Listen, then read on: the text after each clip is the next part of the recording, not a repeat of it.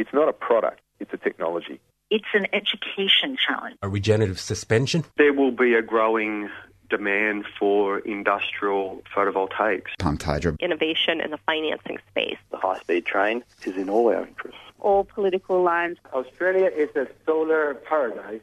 The market is moving much faster than that. You've got something that's transformational. Solar window in a can. Beyond Zero Global Warming Science, Solutions and Action. Taking it to a do it yourself level. Hello and welcome to another edition of the Beyond Zero Show, recorded in the studios of 3CR in Melbourne, syndicated around Australia on the Community Radio Network, and podcast at bze.org.au and 3cr.org.au, and your favourite podcasting app, of course. And don't forget you can follow us on Twitter at BZE Tech Show. My name's Michael Steinel. Today we have a change up in the staff. Uh, Laura, you, who you haven't heard for the last couple of weeks, is actually spending her summer with uh, SCARF, helping unemployed people and asylum seekers. So we actually lose her for the summer. However, we've uh, been gifted with Natalie Bucknell, who's just gone through the uh, panel training and is helping host today. Kay, thanks for all the kind wishes of people, is still recovering, so she still can't sit or stand comfortably, but she expects to be back next week. So, hello, Natalie. Hello, Mike. Today we're welcoming Imogen Jubb to our conversation. Imogen is a communication specialist who provides climate change and sustainability advice to organisations including the Australian Conservation Foundation, the Bureau of Meteorology, CSIRO and Moreland Energy Foundation. She's published articles in The Age, SBS, Huffington Post, and The Fifth Estate. Worked as a television presenter and scriptwriter for the ABC, and co authored reports with some of Australia's leading climate change scientists. She's an elected board member of Climate for Change and passionate about strategies that will work our way to a sustainable world. She's also battling a cold, so she apologises if she has to break off for a cough. Imogen, um, welcome to our show. Are You there? Yeah, thanks very much for having me. It's a pleasure. You're welcome. So, Imogen is a newly installed national manager of the Zero Carbon Communities program at BZE. Uh, Imogen, becoming a specialist communicator on climate change is not an obvious career path that high school leavers consider.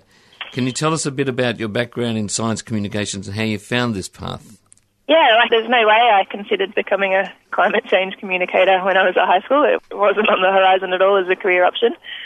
I, I was really into science at school, and I I liked both science and English a lot. Um, they were probably my favourite two subjects, and I, as a result, I ended up choosing to study science arts at uni. But I only finished the science component of that degree, and I was studying microbiology and um, biochemistry, and but did a, plant, a, a course in ecology, Australian ecology. I ended up doing a field trip out to the Simpson Desert and fell in love with that kind of field work, and as a result, kind of worked as a consultant for an ecological consulting company and for national parks doing wildlife surveys. But I felt that people couldn't understand like things like habitat loss if they didn't understand what kind of creatures lived there in the first place. You know, so creatures like phascogales and sugar gliders and um, squirrel gliders, people don't even know that they really exist. So I ended up doing a course in science communication really because I cared about conservation. And that was a great course at Questacon and ANU, which is a science circus course. Um, and so I travelled around Australia performing to schools um, and other community groups um, in a really kind of theatrical way about science, which was great fun. And also went to Indigenous communities, and I ended up working at a science centre in Adelaide and, and, and providing an education service to schools and communities around the state and particularly had a focus on Indigenous education as well. So I went to lots of remote communities and providing science science workshops and teacher training, for example. Hmm. So all of that was a really great experience, and I ended up studying teaching and taught climate change at school, and got a job with CSIRO and the Bureau of Meteorology as a climate change science communicator, which was fantastic because I was working with you know Australia's top scientists and some of the international top scientists, climate scientists, communicating climate science, particularly to government and industry, but also to the general public. So yeah, yeah quite an interesting career path. it is certainly. Um, the, the, and then um, I ended up working with ACF, and I did the climate reality training with Al Gore um, in 2009, and ended up ended up working with ACF in that climate reality program, program on a sort of advocacy space as well. Yep. The the topic's actually very dear to me personally. Um, my background also is in science and nuclear physics degree and so on. So when I had my oh shit moment and, and realised how serious climate change was, I thought, fantastic, energy efficiency, all that. Within a year, I realised, no, this is actually not a technical problem. It's a, it's a psychological problem, and we've really failed, and I spent the last nine years really trying to address the, this psychology. So, hence having you on this our science and technology program. So, we, we're keen to get an overview from you about the field of climate communications. The recent State of the Climate report uh, released by the Bureau of Meteorology and CSIRO reaffirmed the effect that climate change is having now in Australia with the rising temperatures, rising sea levels, increases ocean temperatures, uh, increase in extreme weather events, droughts, and heat waves. And yet, Australia's CO2 emissions are still rising. So this is obviously a massive failure um, in in climate communication uh, and causes and the risks. So what do you think has gone wrong? Well, I think there's a few factors to what's gone wrong um, to why we don't have great policy on climate action yet. Um, the biggest one is the influence of big, big lobbying groups who've used clever tactics and lots of money to create doubt about climate change and essentially to paralyse action on it. And they've been working very hard over the last couple of decades and had a lot of influence. I think it's very hard to kind of have enough capacity to kind of counteract those kind of lobbyists because they're really well resourced. So I don't know if that's necessarily a failure of communication. It's just a, a, a fact of the fact, you know, that they're, they've got better better capability than what climate scientists in particular do. But I think the other big issue is that it's, it's framed as now as an ideological issue, which it is really not at all. Um, and that's been really hard to get bipartisan support for effective policy. So it really does come down to how people. Um, I, I think I entered this field, like you know, probably around 2002, thinking that you know you provide people with information, and that information will then inform them to be able to make better choices. Exactly. And yeah. That's a classic failing of of this field, I guess, in that people aren't necessarily rational beings, and that they don't make decisions based on that information, and particularly with climate change when the information is quite scary um, or, or daunting, or people feel powerless to be able to make those kind of um, to, to, personally be able to make a change. Um, I think that makes it quite a difficult issue. So I think really you need to provide a behaviour change package along with the science information. And that's quite tricky to do, particularly in a government organisation that doesn't feel like behaviour change is their remit. However, if you if you think about a, a, weather warning, for example, so if you know there's going to be a cyclone coming or a, you know some kind of fire or something that's going to be life threatening, it's really important that the information is packaged up with those behaviour change messages. So you know if there's a cyclone coming, you need to be able to take shelter in an appropriate form, or you need to be able to work with the radio stations or with those other agencies that can provide provide a behaviour change message. So I think that's kind of where we're working towards with climate change and how do you empower people to feel like they have have an effective role to play in, in tackling the problem. Um, Imogen, it's Natalie here. You've just talked about some of these issues that, you know, the, the ideology is sort of quite critical and, and that we need to put behaviour change, package, you know, package up behaviour change in, in how we approach the issue going forward. Is is there kind of a, a coherent current thinking on this psychology and politics of of how to effectively do this going forward?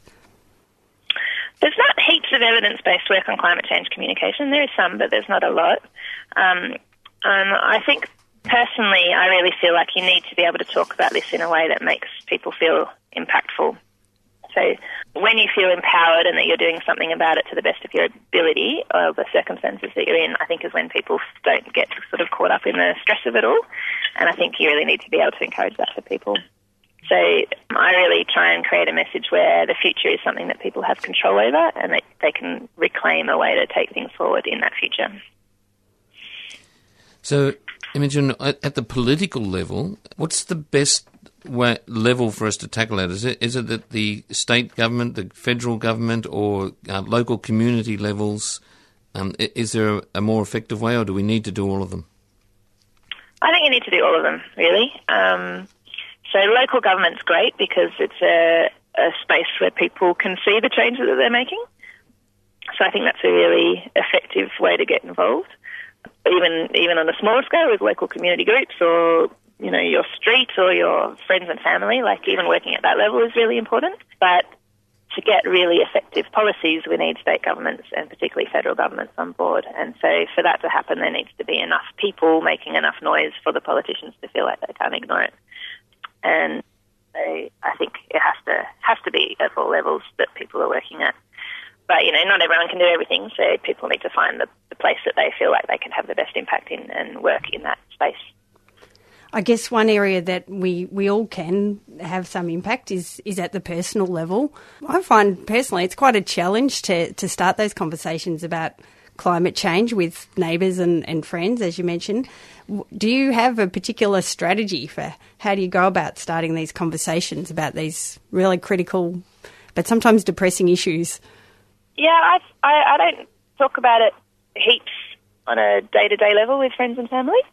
Um, however, they all see what I'm doing, and so I'm kind of leading by example, and they know they know what what I choose to spend my time and energy on, and that's a great way to help them feel empowered as well.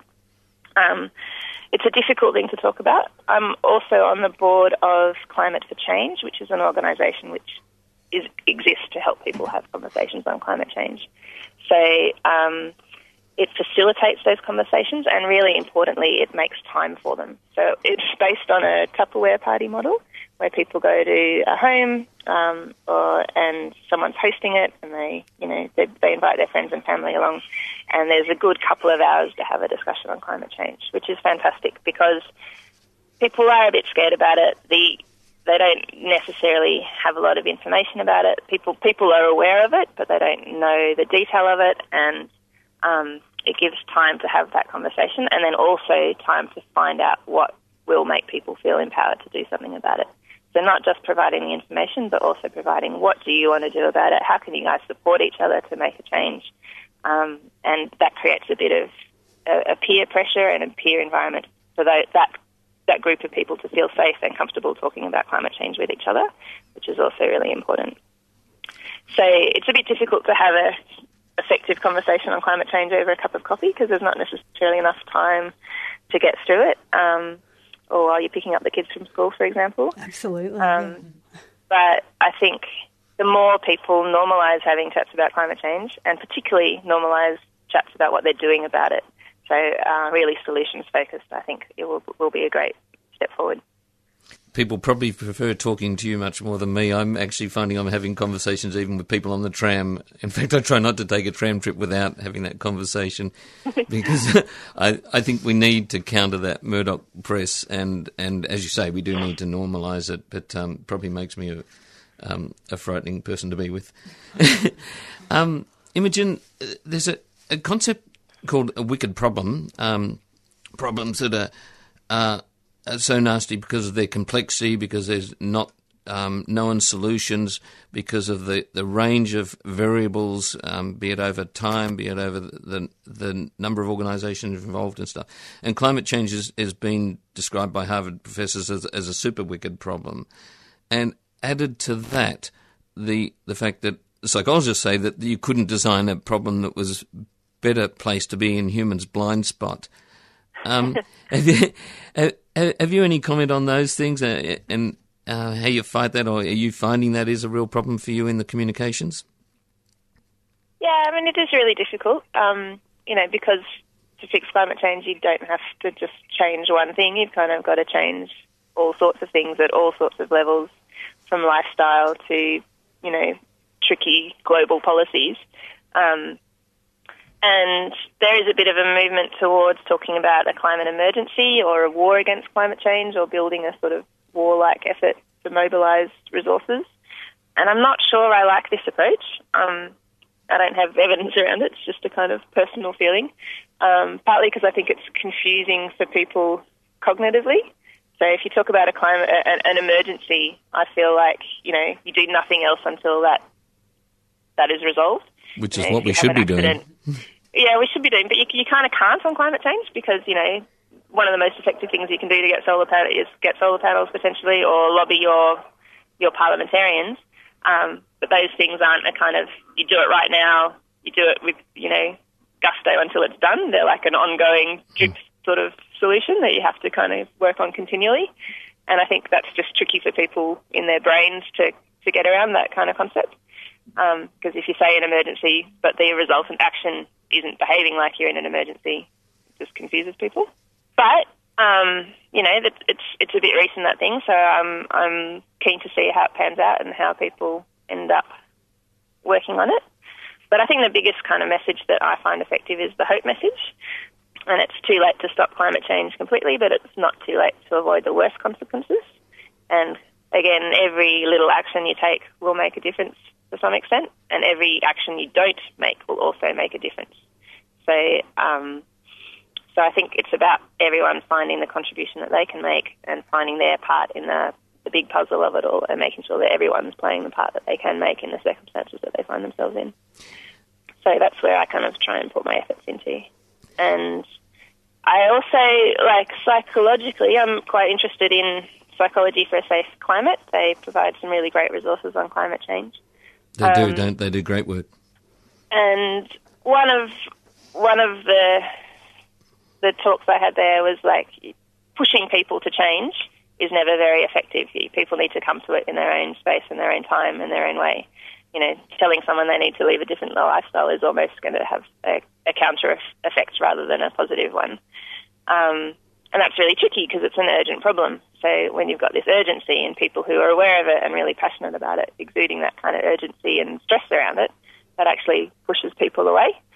So trying to be really accepting of where other people are and accepting of um, giving them space and time to to get their own conclusion to feel like that it's a, something that they can play a part in is also quite important, but but very a very delicate balance, I guess, given the the, the seriousness of the situation. If you've just joined us, we're talking to Imogen Jubb, Climate Communication Specialist and the new National Manager of BZE's Zero Carbon Communities. Imogen, just following up on the, the message of hope you talked about there, we do try to maintain a positive attitude towards climate change strategies, but the science is now telling us that the effects of climate change are much worse and happening much faster than originally predicted. So, how do you adapt your message or communications to this news? Um, well, I guess it kind of similar to what I said before about you know empowering people, and I think also working on climate change is actually a lot of fun, and I like to push that message as well. So getting involved in lifestyle choices that generally result in really great times and really good friendships and a really strong sense of purpose and community and resilience and meaning to your life is, um, you know, it's kind of fantastic to be able to do this work because it's one of the most important things you could be doing. So I really like to talk about that. And, you know, I went, I went to a, a talk about, you know, kind of a bit of a support group for climate for climate activists, and they all talked about how much fun they have in the process. And even though it's difficult because they have these moments of despair or stress or anxiety about the future, um, they really do feel like they have purpose to their lives, and that's really fantastic. That sounds like a tremendous approach, Imogen, and certainly we have a lot of fun with our radio team here. Uh, so yeah. we can certainly identify with what you're saying. There's a lot of positives in uh, depending on the approach you take. So, speaking about you bringing fun to your work, um, in your new role as the National Manager of Zero Carbon Communities, would love to hear a bit about that, that program and, and what it's up to. Can you tell us, please, a bit about it? Well, so the Zero Carbon um, Communities work is um, done by Beyond Zero Emissions, and I guess the reports produced by BZE over the last couple of years demonstrate that it's technically feasible to get to zero carbon emissions in most sectors within 10 years in Australia. Um, however, there are lots and lots of barriers to making that change happen, both from a sort of behaviour change level or a policy level or, you know, ex- a cost level or, you know, just, just that it's change and that people are reluctant to change in the first place. Um, so my role will be to work with communities in Victoria to come up with a 10-year, 100% renewable energy transition strategy. And I'll be initially working with three communities in Victoria to help um, build that strategy, and then also create a bit of a blueprint for other areas who are keen to to follow that work. So, what, what already, are the communities that you're working with? So, at the moment, we're looking to work at Seam, uh, in Seymour, Shire, and potentially um, as well. But I haven't yet met with the community. So I've only actually been in the role for about three days, so it's all very new to me still. Terrific. Um,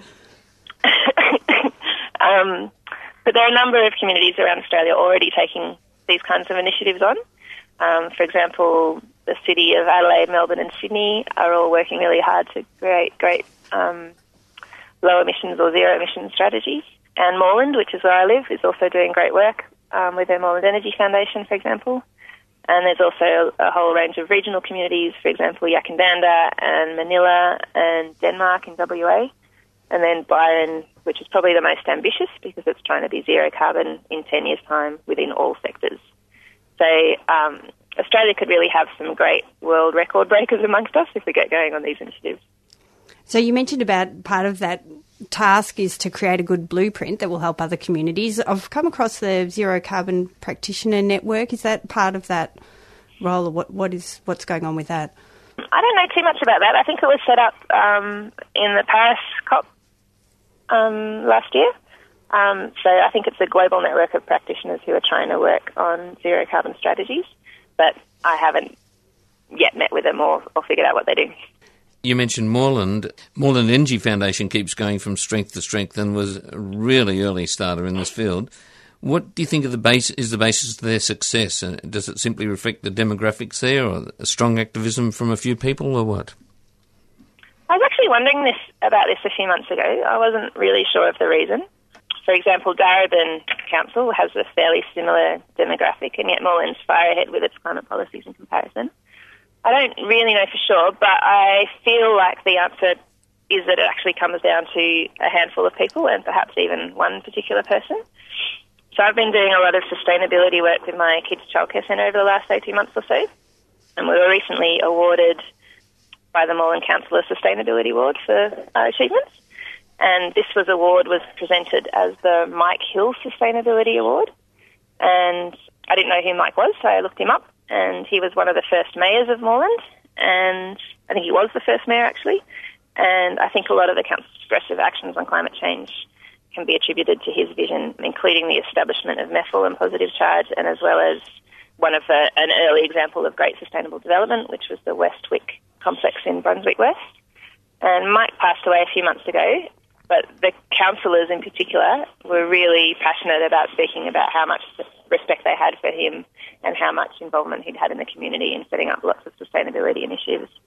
So I think it really demonstrates that a handful of people or even just one person can make a lot of difference to shape the culture and character of a region and make a difference on climate policy. And and again, following the Moreland theme, you apparently also recently ran as an independent candidate for the Moreland Shire elections. Why did you choose to do that? There are a few reasons for it. I don't actually know where the idea came from. It kind of landed in my head somehow, and uh, it's the first time you've run for election. Yeah, it's the first time I've run for an election, and the first time I've kind of been involved in any setting myself up as a political figure. Um, and there are a few factors, I think, and none of them on their own would have been enough to make me do it, but kind of stacking them together tipped me over the edge. One of them was a Women in Environment Leadership program that I've been working on and or participating in, and it this this program kind of highlighted a lot of the barriers that women face, particularly in engaging in political experience. And one of the reasons that it's difficult is because there's not very many role models, and people don't see people like themselves in that role, and therefore don't feel like it's something that they can do. So I thought I could just demonstrate, you know, an ordinary person um, with strong values, I guess, um, taking on that role, and that that sparked heaps of conversations with people. And you know, for example, I went to my physio, and she was like, "Oh yeah, I've always wanted to do something like that." And I think, you know, one of those, you know, seeing someone else do it makes it easier for someone else to take it on. So that was one reason to do it. Another reason was having another voice on climate change advocacy um, in the role. So it wasn't necessarily just a Greens issue, but making it making it more more diversity about the kinds of people who care about it and want to see it in their election issue. And another one was the climate change advocacy that I've worked on both at ACF and things like Climate for Change. Uh, it really encourages people to be active citizens in their democracy. And again, I kind of wanted to put my money where my mouth was and demonstrate how to do that. So I thought it would be good to help model that action for other people. And maybe the last reason was a bit of the rise of people like Trump and One Nation in the federal election. Um, I guess seeing people pushing fear as a tool for political persuasion, and then having that sense of responsibility of like, if not me who can be a voice for hope and for reason and for for providing a vision for a community that people actually want to evolve into. I think the first step to creating that future is to imagine it and then to talk about it. So I thought I could take that role on as well. Okay, we've only got uh, less than a minute left. Can you just quickly tell us um, resources for these sort of things? Um, the women in the environment in particular, would people just search that by Google? So yeah, the Women in Environment Leadership in Action, I think it's called. And Psychology Wella. for a So you Safe Search for Wella. Psychology Um, for a Psychology Safe Climate for is, is Climate. .org. Um, I think it's again if you search psychology for safe climate, Yeah, you'll find with that. Um, Climate, for Climate for Change, Change. all is one word, .org.au. Commoncause.org.au thinks another w- relevant website. Yeah, so Common Cause do great work on talking about values and how to engage people on Mm. their core values, um, and that's another great way to engage people on climate change. Imogen, thanks heaps for your time today, um, especially the, the battles with your throat. Uh, been really good talking to you. Yeah, thanks. Thanks very much for having me. It's a pleasure. You're welcome. Thank you. The Beyond Zero show is brought to you by the Climate Change Solutions think tank Beyond Zero Emissions and is recorded in the studios of 3CR Melbourne and syndicated around Australia on the Community Radio Network. If you want to listen to this show or any of the others we've done, you can go to www.bze.org.au and click on podcasts. And you can also find us on Twitter with at BZE Tech Show. Thank you for listening. We'll see you all again next week. And don't forget to listen to our sister program Monday afternoons at 5 p.m. on 3CR. You've been listening to a 3CR podcast produced in the studios of independent community radio station 3CR in Melbourne, Australia. For more information, go to allthews.3cr.org.au. It's not a product, it's a technology. It's an education challenge. A regenerative suspension. There will be a growing demand for industrial photovoltaics. Pumped hydro. Innovation in the financing space. The high speed train is in all our interests. All political lines. Australia is a solar paradise. The market is moving much faster than that. You've got something that's transformational. Solar window in a can. Beyond Zero Global Warming Science, Solutions and Action. Taking it to a do it yourself level.